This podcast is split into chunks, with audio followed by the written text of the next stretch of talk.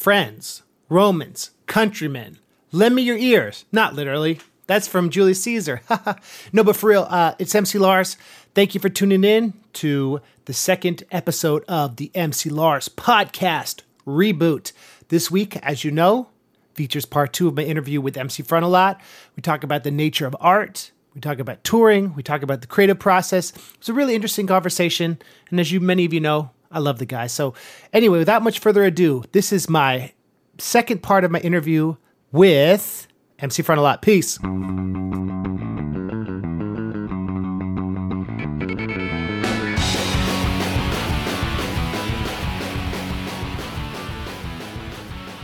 This is what I wanted to ask you, Damian. When did you first discover that you could like write some great lyrics and start rapping? Did you do music before hip hop or? Um, Well, let's see. In high school, I went to high school with Gabi, who we mentioned, um, whose birthday it is today, and In in Berkeley, right where I was born, Berkeley, too. California. You were born in Berkeley? Yeah, Alta Bates. You were born at Alta Bates? Yeah. Half my friends were born at Alta Bates. Where were you born though? I was born on Geary in San Francisco at a hospital that doesn't exist anymore. Cool. Um, Sorry to interrupt you. I moved to Berkeley. See, my mom. I lived in San Francisco when I was a baby, and then Oakland when I was a larger baby, and I think I was in Albany for a little while. But by the time I started school, I was in. By the time I started kindergarten, I was in Berkeley. Um, and I went to school there until I graduated Berkeley High. But anyway, in Berkeley High, Gabi and I. Gabi was a songwriter. Happy birthday, Gabi. Happy birthday. If he's listening. um, and our friend Ben Block, who's a songwriter.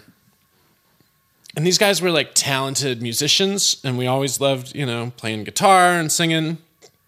I wrote goofy songs on the guitar. Gabi wrote like intricate songs on keys and, and guitar, you play guitar? like campfire level. I didn't know that. I'm also way out of practice.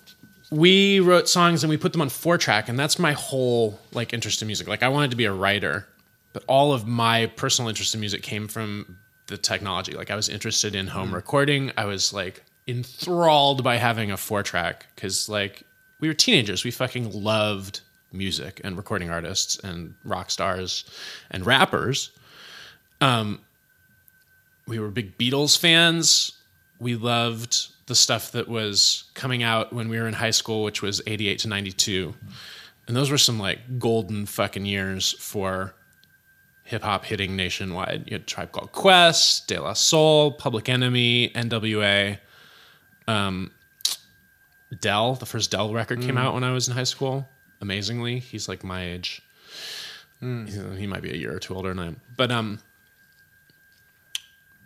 these recordings that you would buy at Tower Records were so precious to you. Plus, Yeah. it cost so much yeah. to get a CD. You know, they're like eighteen ninety nine, which in nineteen ninety dollars is like forty two thousand dollars. And so it was like hard to get get that much money together as a teenager. And we would buy these CDs, and they were very precious to us. And like the idea that you could make something that they didn't sound like professionally recorded music, but it was music. Yeah. it was not just some people sitting around like singing into the little Radio Shack thing with the two hold down, record and play at the same time, and it has a little built-in mic, which those that sounded worse than you know doing the memo function on your phone. of course. Right now. Yeah. Um, but four tracks sounded kind of fancy. They had a little preamp in them, and you could get a microphone and like plug it in like a real microphone, and and do different tracks and do like record harmonies and different instruments and get your drummer friend to come do it and like all this shit. And we were we made songs, including all kinds of songs, but we made our own rap songs on uh, on the four track, and I did that all through college. Also, I had all my four track skills, so when I got to college, I jumped into radio where people were we were still putting together um, the carts and the PSAs on a on half inch with a razor blade and tape to edit. Wow. Um, and I was like, mm I got a four track. I'm gonna make some fancy PSAs. Immediately get myself elected to the board of directors as the PSA director.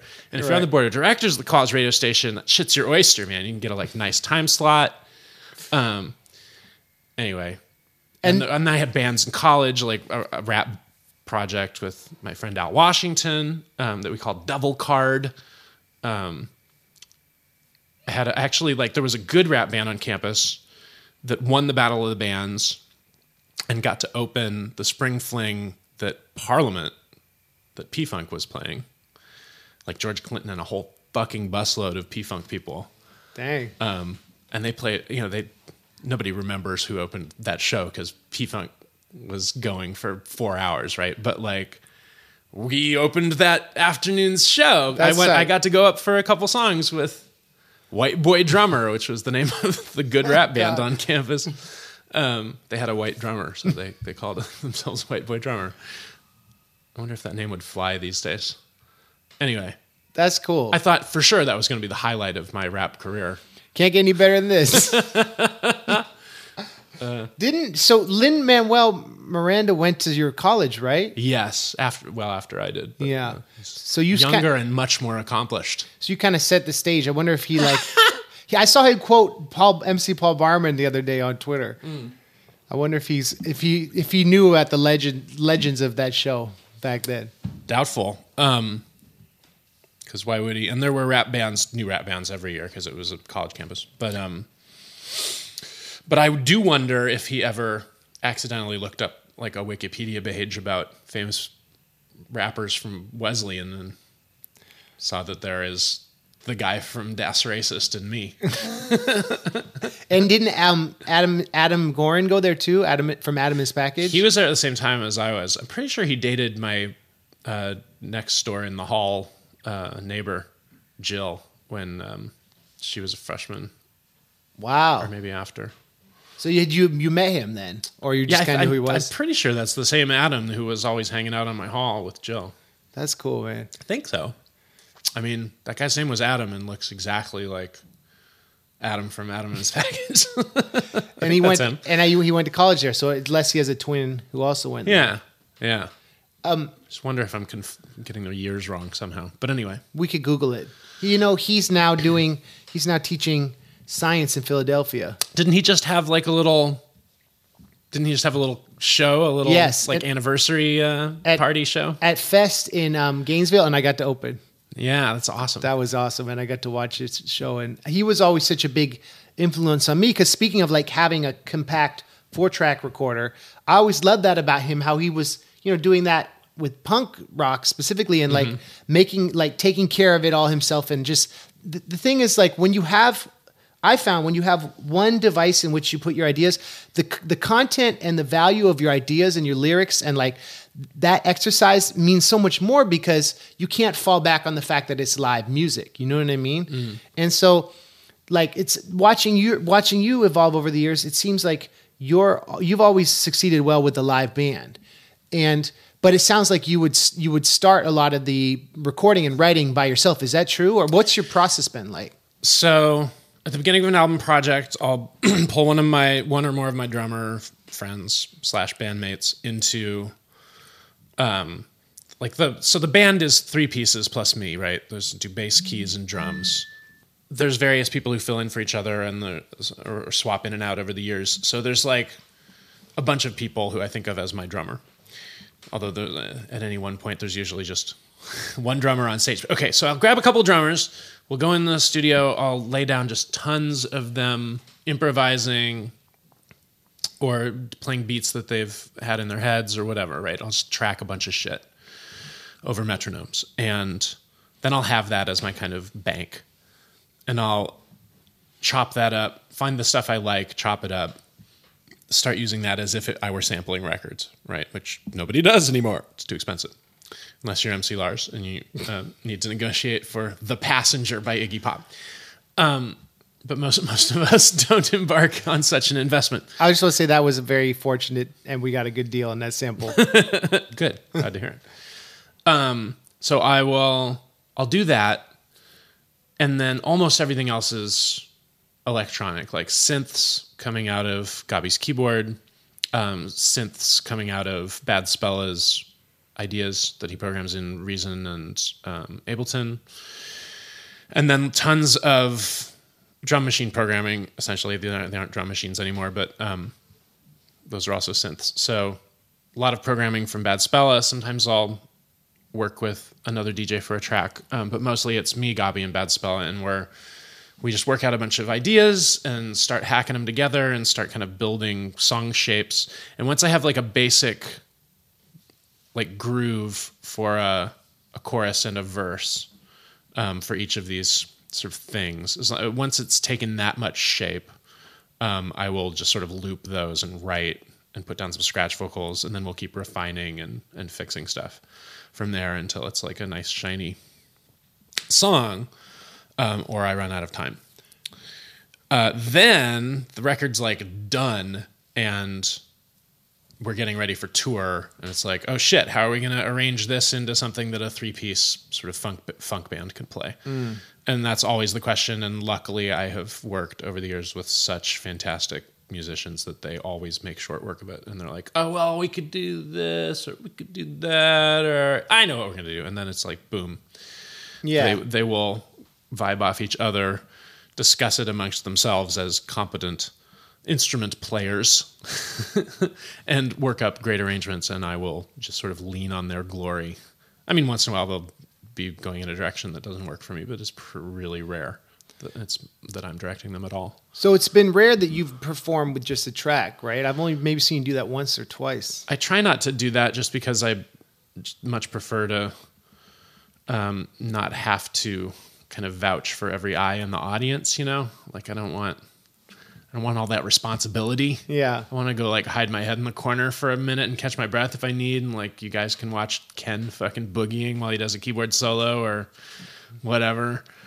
I especially love that I can like forget how the next verse starts for a quarter of a second and not ruin the song. The Band can just take it for four bars, you know Yeah. Um, but uh but yeah you know when i when i have to i will perform solo and when i can't uh, stand to perform solo but i can't bring the whole band i will bring a drummer and we'll we'll do it with all the rest of the tracks on the on the laptop and that's fine too that's i think that's a step up from the from me by myself. Most rappers are happy to and good at commanding all the attention in the room all by themselves. Um, and I love that. I wish I were in that category, but I've never I've never felt that way. I think the new rappers, a lot of things they do, I found it's like, you know, like my tracks. If I have tracks, it'll just be like the hype vocals, like the TV track, where it's just like the chorus and then me backing up myself on the track. The the trend now I saw, I've seen with young rappers is they just play the track, man, and they're just rapping and saying different words over like the, their Spotify playlist. You know? Yeah, yeah. That's like a classic um, boring rapper move to like just put your CD on and Yeah. rap over it, and oh, there's twice as many vocals as there's supposed to be, or maybe slightly less because you're not actually rapping the whole thing all the way through. I'm not actually totally confident you know all the words to your song. Um, that's a tradition. That's traditional. That's not a new been, thing. We've been seeing bad rap performances do exactly that forever, haven't we? I, feel like I have. guess, but now it's like it's like nobody bats an eye. I feel like no, I just feel like with the SoundCloud generation, which I think is you know doing creative, amazing stuff. But I think that like like kids have said to me like your your your vocals aren't so strong. Like I'm used to hearing the whole track behind you, and Uh. I'm like, oh, what like what am I doing wrong? Because it's like with that generation, it's so much about the intricacies of like the little vocal nuances. You know what I mean? And like Yeah, yeah. the er, er, like weird Err. weird yeah, sounds. Making, making funny 1960s computer noises with your mouth. Mer, sneep, beep, beep. That kind of stuff. Beep, That's beep, your chorus. Beep, beep, beep. Beep, beep, beep, beep, beep, beep, beep, beep.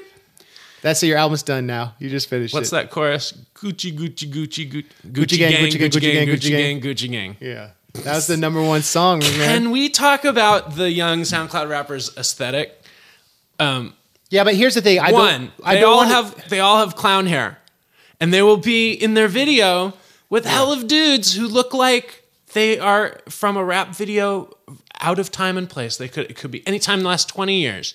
They're wearing a sports jersey top and some jeans, and Uh-huh. they're showing about two inches of underwear, and they're like you know. Being tough dudes or whatever, they're like posing and waving some cash around or whatever. Maybe you got a firearm, whatever, and you're like on a stoop or like a, a street corner and you're like dancing to the camera, and it is has been exactly the same shot in exactly the same rap video forever, uh-huh. except now the dude who's rapping has clown hair. He looks like a Raggedy Andy doll that went to an Easter egg dyeing party, and he's got like all this. He's got clown hair, and sometimes he's got elf ears. Or sometimes face tat, always face tattoos. That shit is nuts. Yeah. Clown hair and elf ears. Where did that come from? Why is that the trend? I'm so happy about that. And I love that they're just in the middle of all the like absolutely traditional looking backup like extras for your rap video. All your buddies Yeah. look just like they always looked, but you look like a fucking Martian. It's awesome. I love that. Well, I think that that can be attributed to the fact that like if you have Instagram or like it's all about how you look. You know, if you're like shocking and colorful, people are like, "Oh, click." It's all about oh, you're the, right. the They're visual just- metrics. They're a thumbnail of themselves. yeah, so you have to be like you have to be and I think you've succeeded at this because you've always been like the non-traditional you don't like people say you don't look like a rapper back when you started and Right. like but but it's always about having your it's having your brand be a visual thing. And if you could do that now and like if you can really commit to a face tattoo and like Why do they all look? Why do they all have the same clown hair though? I guess one of them did it and got hot, and then everyone was like, "That's just the way rappers think- look now." Yeah, XXXTentacion was one of the first guys to do that style. Huh. And then he's the one with the elf ears, isn't he? I don't know. There's more than one with elf ears. Maybe it's a generation. it is so funny to me because that is dorky as fuck to go in public with elf ears. So you're saying they put on like fake ears? yes, elf ear. You haven't noticed? I was just kind of going along with it, but I don't really know. I don't. I can't think of specifically ever seeing it. Oh man, I wish I knew which one I was thinking of who had the elf have to. Google it Where's later. the elf ears? It's hard because they literally all have the same clown hair. Yeah, These dudes. but um, you know, it's like they're really prolific and really hardworking, and I think the the challenge for us is as we get older is to like, you know, you don't you never want to be like, oh, these kids today. Back when I was young, Two thirds of them are going to die, unfortunately, from heroin overdoses. You can Right. tell by the way they rap. Like, literally, all of them are opiate addicts. well, that's that's another element, right? And they're taking pills, I assume, and not like traditional heroin, but Yeah. like. They, they all got the. Uh, it's like, you know, remember Bob Dylan and Perry Farrell and fucking William S. Burroughs? Like, you have that heroin talk. Yeah. But that's what mumble rap is. Did it's you- just heroin voice. Did you ever listen to uh, Lil Peep, the dude who died in Arizona last year? I did not. His I always liked his style because he sang, you know? Oh, He was like singing over this stuff and it was like like beautiful voice, but yeah, like that's another thing about that's the the oxy epidemic. You know what I mean? That's like you hear that in hip hop and that's as old people, that's sad because we remember a time when that wasn't so present, you know, It was, yeah, it was not if at all. it was not super trendy in our lifetimes to be on heroin. I think um, until like the last seven or eight years. Because there's a lot of pain, right? I mean, there's a lot of I, it just kills you at a really startling rate, and so like you know, there's generally a prohibition on that, but that makes you cool if you're living Right. dangerously. So like, of course, young rock stars. I mean, there was there was a big heroin moment in the early '70s, right? Late '60s, early '70s, and like rock stars were always on heroin, and like that was cool. They're gonna live forever. Let them do the thing that's like makes them almost certain to die, and then a lot of them died. yeah. Um, and I think that's the, that was the whole thing with Lil Peep was like, well, his his agent or someone I, I don't want to misquote, but they said I've been waiting for this call for like for a year, you know, and that you can't enable your artists if you know your artist is to popping those pills and it's glorified in the culture.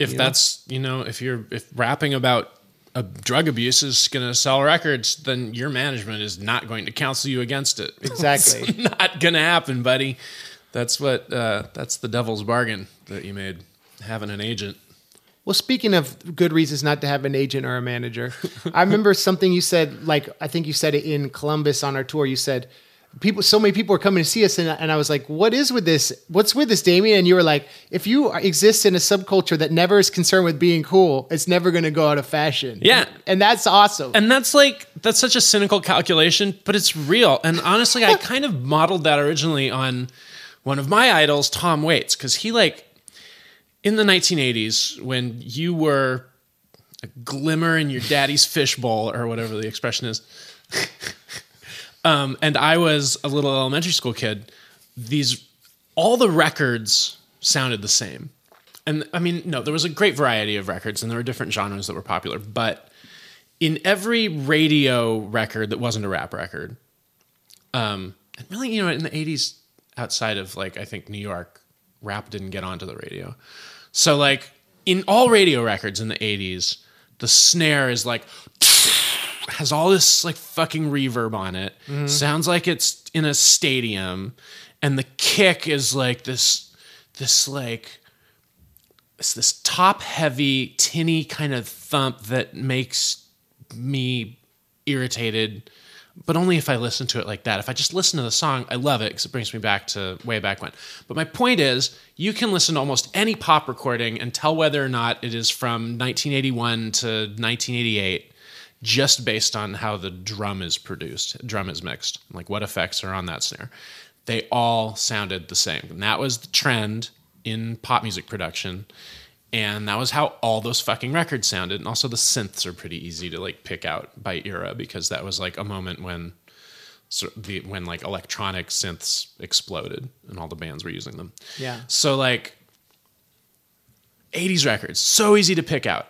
And over the course of that decade, Tom Waits made these like five or six records that you could not put in any era. Like they they could have come from so many different times in American music. And it's not because he's doing like genre pastiche from different decades, different earlier decades, although he does some like folk and jazz stuff. It's um, particularly like that run Swordfish Trombone, Frank's Wild Years, uh, Rain Dogs, and Bone Machine. Those records are just like so just different and new and they are made of like a bunch of familiar elements but they're so like kind of off kilter. They they will never sound dated to my ear. I don't i'm a kind of a fanboy but they will never sound dated to my ear. And they sound so different than everything else that came out in the 80s except for one song. His the original recording of downtown train off of off of rain dogs is like a legit of that year pop production. Yeah. um, and it sounds like an 80s song and you're like it stands way the fuck out from all his It was catalog the one A and R was excited. yeah about. i think the record company was probably like listen could we like could we have our guy mix one of these things Yeah. please just tom every year you do this to us and we can't sell any records please do help me out um, and he's like all right i'll give you downtown train i don't care for that one anyway but um pretty good. Good impression. which then Rod Stewart had a hit with later. but He covered it? Yeah. Oh wow. Um, but anyway, but anyway, that was my model. I think going into hip hop, I was like, I could try to make a record that sounds like a legit hip hop record in a way that's familiar to your ear. Um, just like right now, I could try to make something. I could probably pretty easily make something that sounds like one of these Fruity Loops SoundCloud rappers' boring ass grooves. But in most cases, uh, with stuff that's popular on radio, like I would not be able to emulate it exactly. It wouldn't sound quite right. It would sound like someone trying and not quite pulling it off because they don't have the expertise and they don't have the money to buy the expertise. Yeah. And so I would have sort of slightly failed on that front. Plus, it would sound dated in the ear. Like, what if I just actively ignore those urges, the urges to like emulate the thing that sounds cool. Because you know the stuff that's trendy sounds cool to everyone's ear including mine. It's like oh yeah that sounds new and fresh even though i've like heard it 50 times from 50 different artists. Weirdly that sounds like very now right now. Yeah. you know seven years ago it would have been dubstep or whatever. It's like oh that sounds like that sounds futuristic right now. Uh, but wait a minute like two years from now it's going to be in car commercials. What's my record going to sound like then? Yeah. it's going to sound like something that should be in a car commercial you know what i mean? Yeah, and I think from you know, for my style, I've always like done a little more like parody or like connecting to other genres or like referencing certain things. And like you know like my crunk song definitely mm-hmm. is dated now and definitely is like problematic because it it runs the risk of being parody in a way that's like I don't know. It feels like it's like if you emulate something and and you're doing it in a way that's mm, not perfect it's disrespectful maybe I found potentially right yeah. And so it's like so you're saying that like Tom Waits, you you wanted to build your own style and your own sound. You weren't trying to be hip hop in a specific way, but I would also argue that you have like De La Soul influences and like a lot of like like old school golden era hip hop. I think a lot of my stuff probably sounds like early '90s hip hop in some way, just because that's you know how I cut my teeth as a listener, and that'll just always be what I naturally kind of am drawn toward as I'm as a producer. Um, so yeah, it's not like I will ever lay claim to a, a vision of my own music or to have transcended space and time like I wanted to, right? But um, but I but that has always if I ever feel like myself trying to do the thing that I heard recently, I will stop myself and remind myself to try and do the opposite. That's cool. And it's not and it's not to be cool, but it's just to like save myself from the like ravages of fucking time marching onward, which is, inevitably is going to do. and it works when you are able to then also like you've had you have themes that are like old school like it's pitch dark that's the name of the song right Yeah. it's like you t- you talk about that old school game which people remember right it's, it's always Yeah. nostalgic I mean, there's one there's one in particular called Zork, um, but it's that yeah that song is about that whole kind of game where there was no Yeah. graphics and you were just kind of in an interactive story with the writer, like typing what you do and then the game tells you what happens. So next thing, and this I want to talk about this for a second, then we'll wrap up about what's going on for the rest of the year for you. I want to talk about that moment when you've talked about this in a million interviews when you first coined what, what's the word portmanteau of nerdcore and hardcore. well, you created nerdcore as a genre name, like that moment. You talk about you were. I, here's a story as I remember you telling a million times. You're rapping into your computer. You had a mic set up. You had a Boba Fett action figure on your monitor, and you're like, "I'm a hard." Probably a Yoda. Yoda. Okay, you you tell it. Am I kind of on the right path? You saw your Star Wars figure and you're like, I'm fronting and I'm I'm a nerdy guy and I'm hardcore. Hmm, this is almost like this could be considered Nerdcore. I did definitely have Star Wars toys in that room. I, Okay. I would probably made up the part where I was looking at them when I came up with it. They were definitely like I was surrounded by my normal just nerd bullshit that I like to surround myself with. And what it year was this? me. Um, this is the first half of 2000. Hmm, okay. So I had I had been thrilled as a four track user. I was just talking with Creative Mindframe about this at the PAX booth the other day about like he's 30 years old and he couldn't believe the struggle we used to do to try and make anything with a four track. I was telling him how it works and he was just like, "What?" Yeah.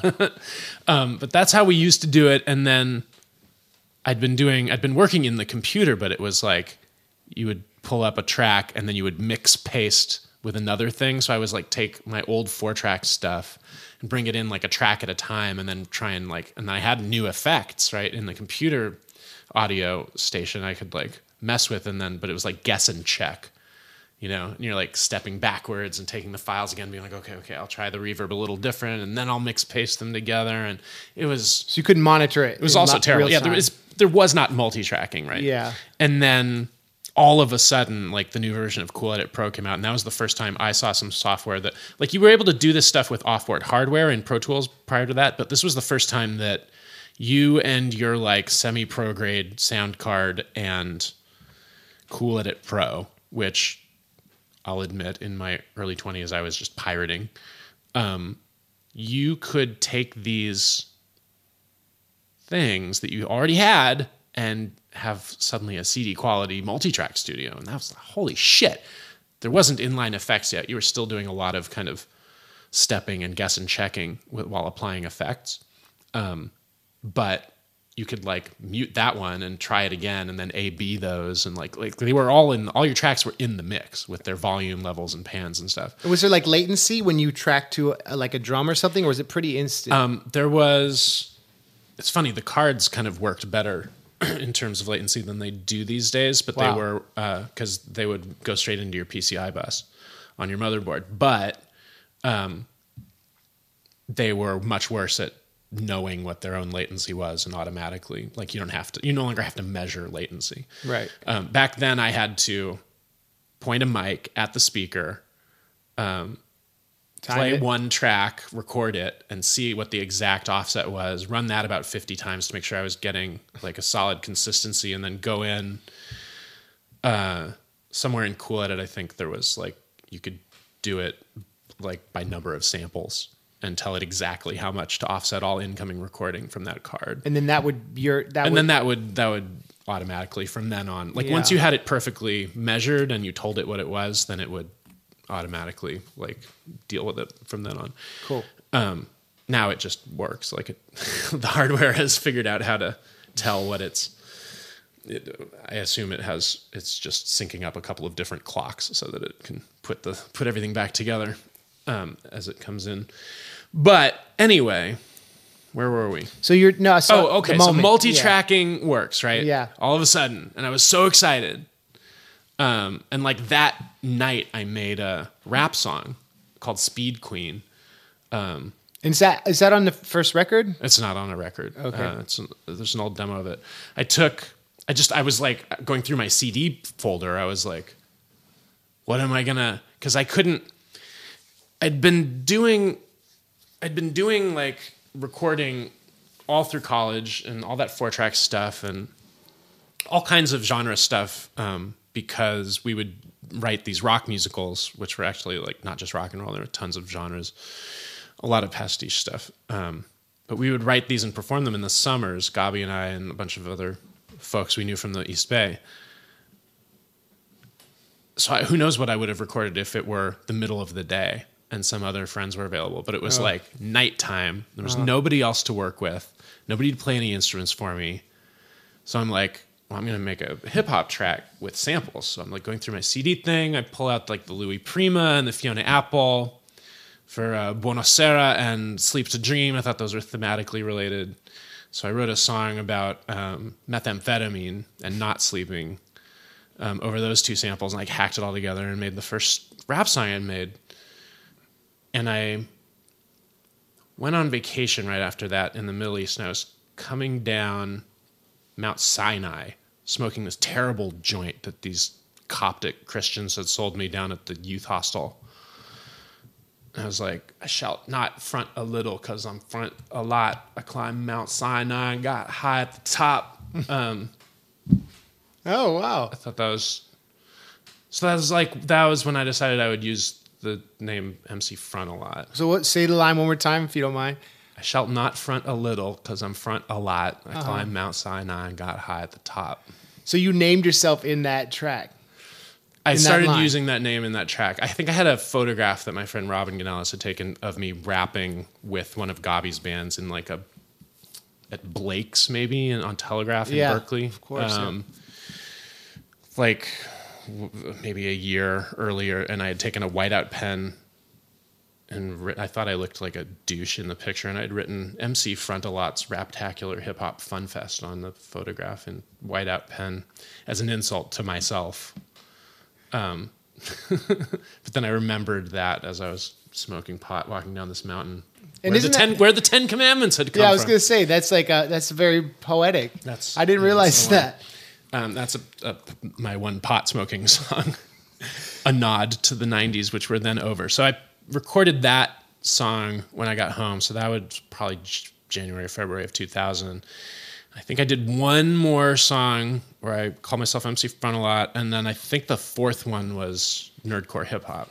So I'm like, oh, I'm like, it was fun. I kept doing it, and I was like, I am making raps by myself into my computer and I'm interested in this because I'm like psyched about my Delta 1010 sound card mm-hmm. more than I am psyched about like my ability to rap or make beats. Right. I'm like fascinated with my ability to like simulate what professional music sounds like and what professional musicians sound like using my computer skills. Like that's fucking dorky.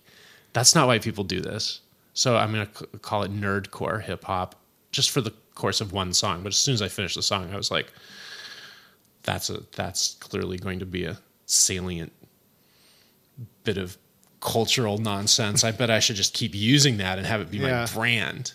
Because I was, because the job I was doing back then was like, ha, like we would have branding meetings and shit. Like I was writing Okay. ad banners and contests for websites. It was the first dot com bubble. Yeah. And there was all this money flying around in San Francisco, and I was like soaking it up. I would smoke pot and hang out in the dog park all day in Duboce Triangle and like write ad banner jokes for like 75 bucks an hour. Like that was my job. Yeah. Um, Wow. But then that left me plenty of time to like make raps. So like I had a little branding meeting with myself, and I'm like, I'm gonna keep saying, I'm gonna keep keep this nerd theme, um, because that's me. Like so now suddenly And that was the Bay Area then too. I mean, Yeah. nerd to be I, it, it was like it was great to be a nerd right then because like the money was flying out of like all of the fucking communication managers from Waukegan were coming into town and getting plenty of jobs. But if you were at all nerdy and knew how to use any kind of software, advanced software proficiently, you definitely were going to have a fancy ass job during the first dot com bubble. it's interesting because Sole from Anticon, I think I remember here, like when I talked to him, he moved f- to the Bay Area and he was um, doing something similar, like doing web design or something. But at night, he was starting and running Anticon, and it would have been like the That's same way more era. ambitious. See, he was thinking of himself as a musician. I was thinking of myself as a home and recording enthusiast. Who liked poetry? Who liked rap? Yeah. Oh, I loved writing, and of course, I love rap music. You were English major too, right? Um, Yeah, yeah. And I didn't think, I didn't think anyone would want to hear me or think of me as a real musician.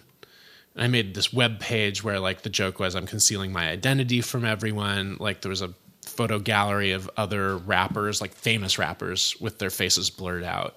you know, like Eminem and Biggie Smalls and uh, oh, you're almost like MC Hawking, like this. Who is this person, right? yeah, Yeah. And, you know, he and I hooked up real early in this process, like 2001, 2002. And isn't he on Nerdcore Rising? Yeah, oh, yeah. because he was doing something very similar. It was like he had a. It was it was a project more than like an idea of a, a music career. Um, Yeah. But like, you know, I had control over some web servers, and You bought the domain, huh? I was I put the songs up, um, and Penny Arcade noticed them, and eventually, the fan base developed to the point where I got rid of my web clients and And here we have are. fans instead. I tell you always, I tell everyone, it's better to have fans than clients. Highly recommend it.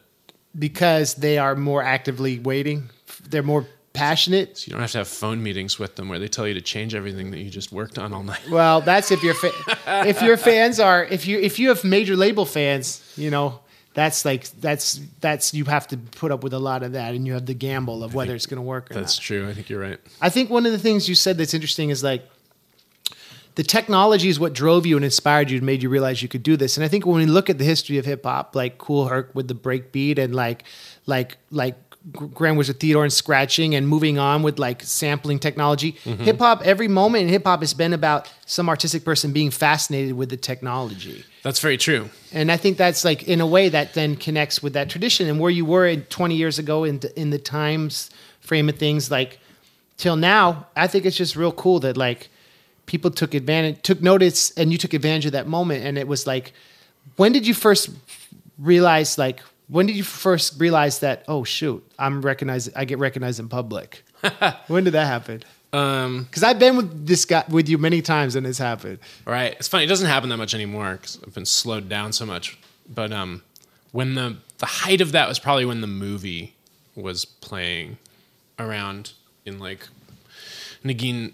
So this woman Negin Farsad directed a feature doc about me and my band when we went on our first tour in 2006, and that came out in 2008, um, and it played at the film festival in South by, and then she kind of toured it around the country and played it at art houses for like short short engagements And it ended up on Netflix for and then it was on time. Netflix for a long time. Yeah. and I was touring um, fairly often around then, 2008, 2009, 2010, um, and I was like, you know, I had like a commercial on G4, as did you. Um, like that was the most my face was kind of out there. And there were a lot of there was a lot of particularly from the yeah, and there was a lot of press. It was before magazine press.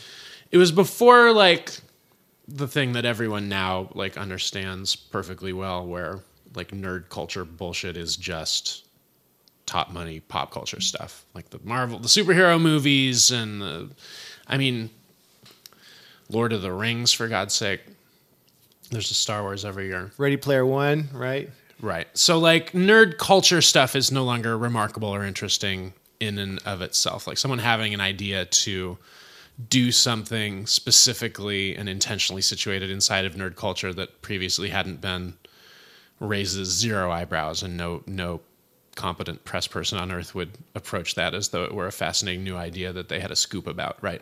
But in the mid aughts, the opposite was true. Like every journalist who heard about it was like, "What? Oh my god, I could write a low effort piece about that and immediately get it past my editor and fucking go to Cabo for the weekend or what I don't know what journalists used to do back when print journalism paid money, but it was really easy to get covered for a while because it was a surprising headline. Nerds. it just rapping? sounded like a good idea, yeah, to people. They're like, oh, nerdcore hip hop. Oh, I get it. Well, that uh, I understand it.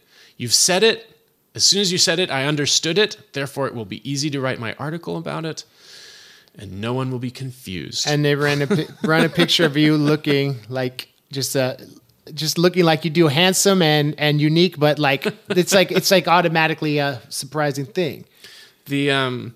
So anyway, yeah, that wore off because, ironically, the whole culture shaped itself around nerdcore. Why do you why do you think that happened? Just because technology got so fast? Because I mean, why I heard Weird, Weird Al talks about why White and Nerdy was such a big hit for him is because when everyone started to realize that the nerd culture was something cool, but but like how did it go to from replace cool with profitable, I think Sure. is about it. Like blame Sam Raimi, who and I was a horror movie nerd in seventh grade, eighth grade, and he made the movie. He Did do Spider Man too? it- he Yeah. did Spider Man, Spider Man Two, and Spider Man Three. And when Spider Man made a zillion dollars, that was when the whole movie industry was like, "Wait a minute, we're gonna focus all of our big guns on superheroes and see if we can like ride this trend for two years or whatever." But then Yeah. it just never went away Right. and then Disney bought Star Wars and was like, oh, you know, it's a. I feel like six of these movies every two and a half decades is not fast enough. We're going to put one out every year. Right. Um, and let's uh, while we're at it, let's have another like twelve to thirteen hours of Hobbit movies, and you know, let's let's have nine different Marvel properties on TV, and ironically, I think comic books themselves are no more popular than they've ever been. Um, they did not yeah. get swept up into the huge money machine, but TV and movies, which is the meat of our culture, and ga- I guess games based on these properties too. and of course games gaming i'll tell you when phones came out is when gaming leapt out of the just nerdy Yeah. part of our culture and into everybody's pocket and it's things that like the the snobby and shitheady game gamers like uh you know despise like um, the casual games that turned everybody into a video game aficionado, right? Like Candy Crush is a video game. You Yeah. turn your nose up at it, but it's a video game. Yeah. those people are gamers and they are gaming. Um, and you know, the person playing poker obsessively is a gamer and he's gaming. Nobody's ever argued with that. He doesn't even have a little piece of electronics involved. You're saying like uh, on Candy Crush is gambling, is what yeah. I'm saying. yeah. But um, yeah, on a on a card table. So the so the culture's j- just shifted, but like you were a maverick and on on the front of the I was a wave. little. I was lucky to be a little ahead of the curve on that, I guess. Yeah, and I feel that way too. Like in in that we were different scenes, but when we met, we're both like, oh, we, we both have this authentic love for for music and rap, and we're both willing to get in a van and put up with each other and for nine weeks and drive all over the country and slang shirts. So we did that song about how like we're really in the in the t-shirt business. Yes, lamenting the fact that we have to be good at being t-shirt salesmen when we wish we could just be good at rapping. Well, now we're good at podcasting. Well, you always have been. I'm okay at being on people's podcasts. I've never had one of my own. well, it's uh, it's Always the bridesmaid. you've got an album to make, and on that, um, any plans for the rest of the year? I'm sure you got you're doing packs.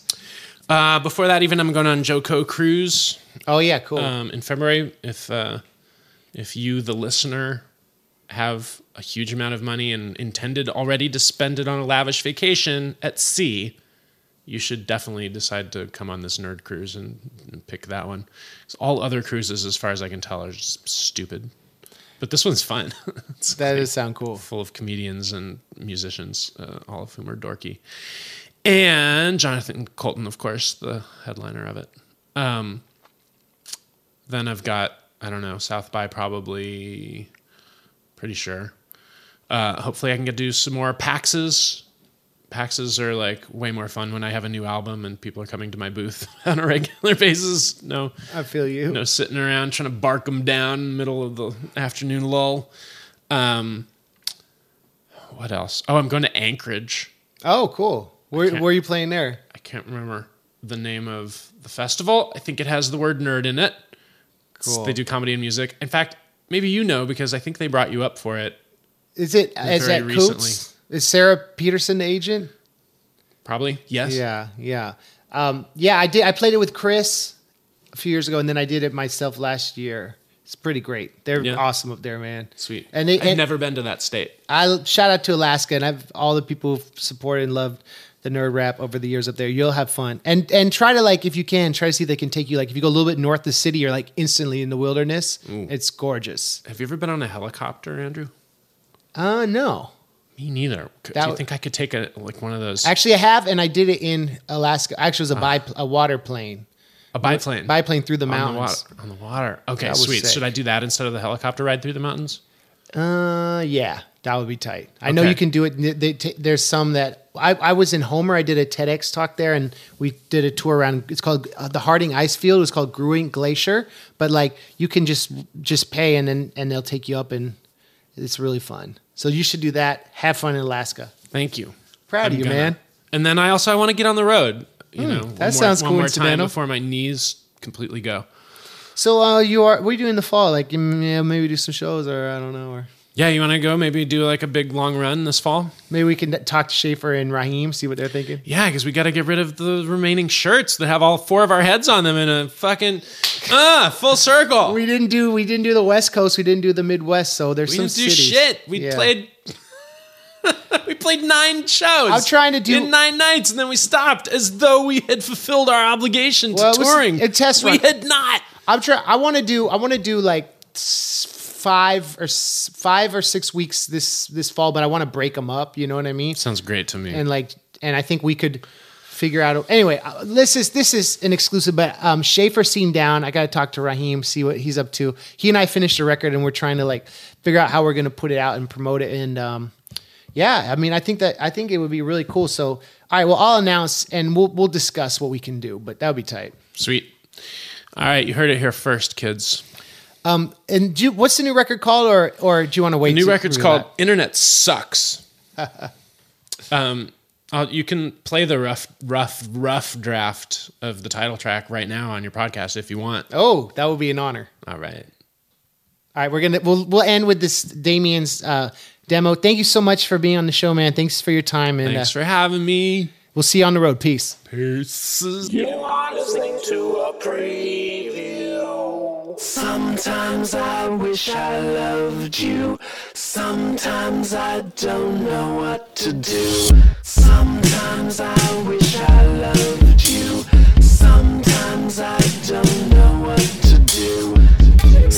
Sometimes I look back on our earliest love affairs. I had so many hairs, and you were made of everyone everywhere. Or so I imagined. Actually, just a bunch of me types typing into mud games, geeking on the weeknights, hunting drug recipe text files with a gopher client. You're supposed to be studying, oh no, but you're so defiant. It was giant Usenet porn over the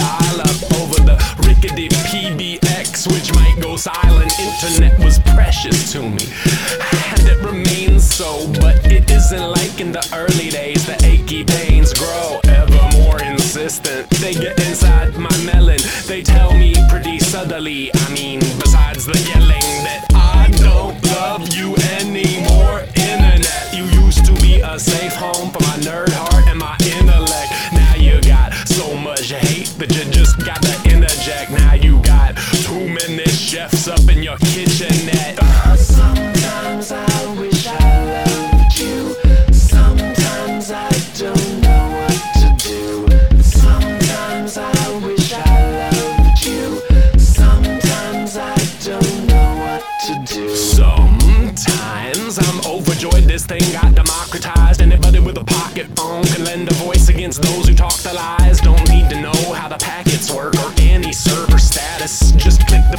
the user friendly button that fills my heart with gladness and stop pressing the one that posts your unrelenting whackness. Yeah, I know how to mute and unfriend, even got some practice. But how exactly is one supposed to mute the fact that a tenth of our netizens, when offered the chance to shit on anything, pull down pants without hesitance, without any sense of justice, pathos, kindness, or decency? Now, having to listen to assholes, half of what and seems to be this isn't brand new. Some people always suck more trolls per capita, probably 1989 CompuServe. But these days, like all the worst people on earth, formed a club just to light ugliness up and take one drag and proceed to stub it out in my eye by way of my once beloved internet.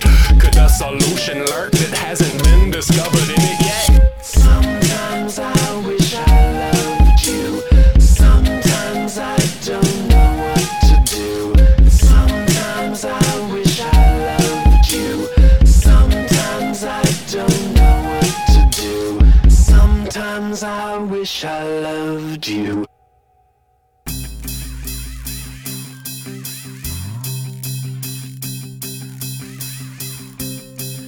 Surprise! We are going on the road. We actually did this podcast before we had our tour plan, so that's pretty tight. You can come see us this October. For tour dates and tickets, check out nerdcoretour.com, baby.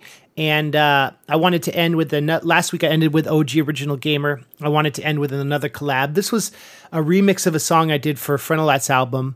Uh, Captains of Industry. And then I redid it for my Indie Rocket Science mixtape over the Wiz Khalifa Black and Yellow beat. So this became Black and Yellow t shirts. Thank you all for listening. MCLars.com, patreon.com slash MCLars for new music. And uh, we'll see you next week. We've got Schaefer the Dark Lord. Hey, Lars, how do you make any money if you give away your mixtape for free? I'm really glad you asked, Ollie. We've got t-shirts there. Black and yellow, black and yellow, black and yellow, black and yellow. Uh-huh, you know what they are. Black and yellow, black and yellow, black and yellow, black and yellow. My boyfriend is always managing his vocal takes, playing up his nerd persona every day. He integrates. You wanna hear a rap about a game from '82? Good news, MC Frontalot's got songs for you. Full of rhymes that he drops pretty hot, make him rock with the style he concocts. Nerdcore, hip hop, flashlight on his head. Cause homeboy went and started it, grabbing your allowances. He knows how to market it. My man Lars has got the talent and he flaunts it and he drops fat hits every 100th concept. The onset of his rapping is blunt, it beats you up in the manner that he call post punk. You know the fans can't get enough, always holler for more. Think they're even louder than they were before the previous encore. Just hope they let him off stage soon. Vital business in the back where the hoodies are strewn. Come on. Yeah, bro, we got t-shirts and they're Black and yellow, black and yellow, black and yellow, black and yellow. yeah, dude, Green and purple, green and purple, green and purple, green and purple. This is purple. indie rocket science, and it's Horris Records, Horris Records, Horris Records, Horris Records. good luck chasing royalties, Mr. Wiz Khalifa, Wiz Khalifa, Wiz Khalifa, Wiz Khalifa. You try to sell music. They look at you funny. It's not a transaction that necessitates money, not with the true cunning of the kids in the know. But you look at them cheering, notice what? They don't sew. Don't go to the print shop and silk screen their own. Yet they're always eating something to cover the torso. That's why MC Lars and I provide a product set atop high fashion inventory. You got it. Costume glasses, mouse pads, robot USBs. Captains are we? Of what? Industry. Rockefeller, Adam Smith. Rock a just like this. Rock a crowd of rowdy kids. So front a lot, tell me this. Is it all about the Washingtons or all about the art? Indie rap. We're into that, following our hearts. But part of the job, I mean the other part from Karen, is taking t-shirt money like we're modern robber barons. Yeah, bro. We got t-shirts. And they're Black and yellow, black and yellow, black and yellow, black and yellow. Yeah, dude, different colors, such as White and orange, white and orange, white and orange, white and orange. This is indie Horris Records, Horris Records, Horris Records, Horris Records.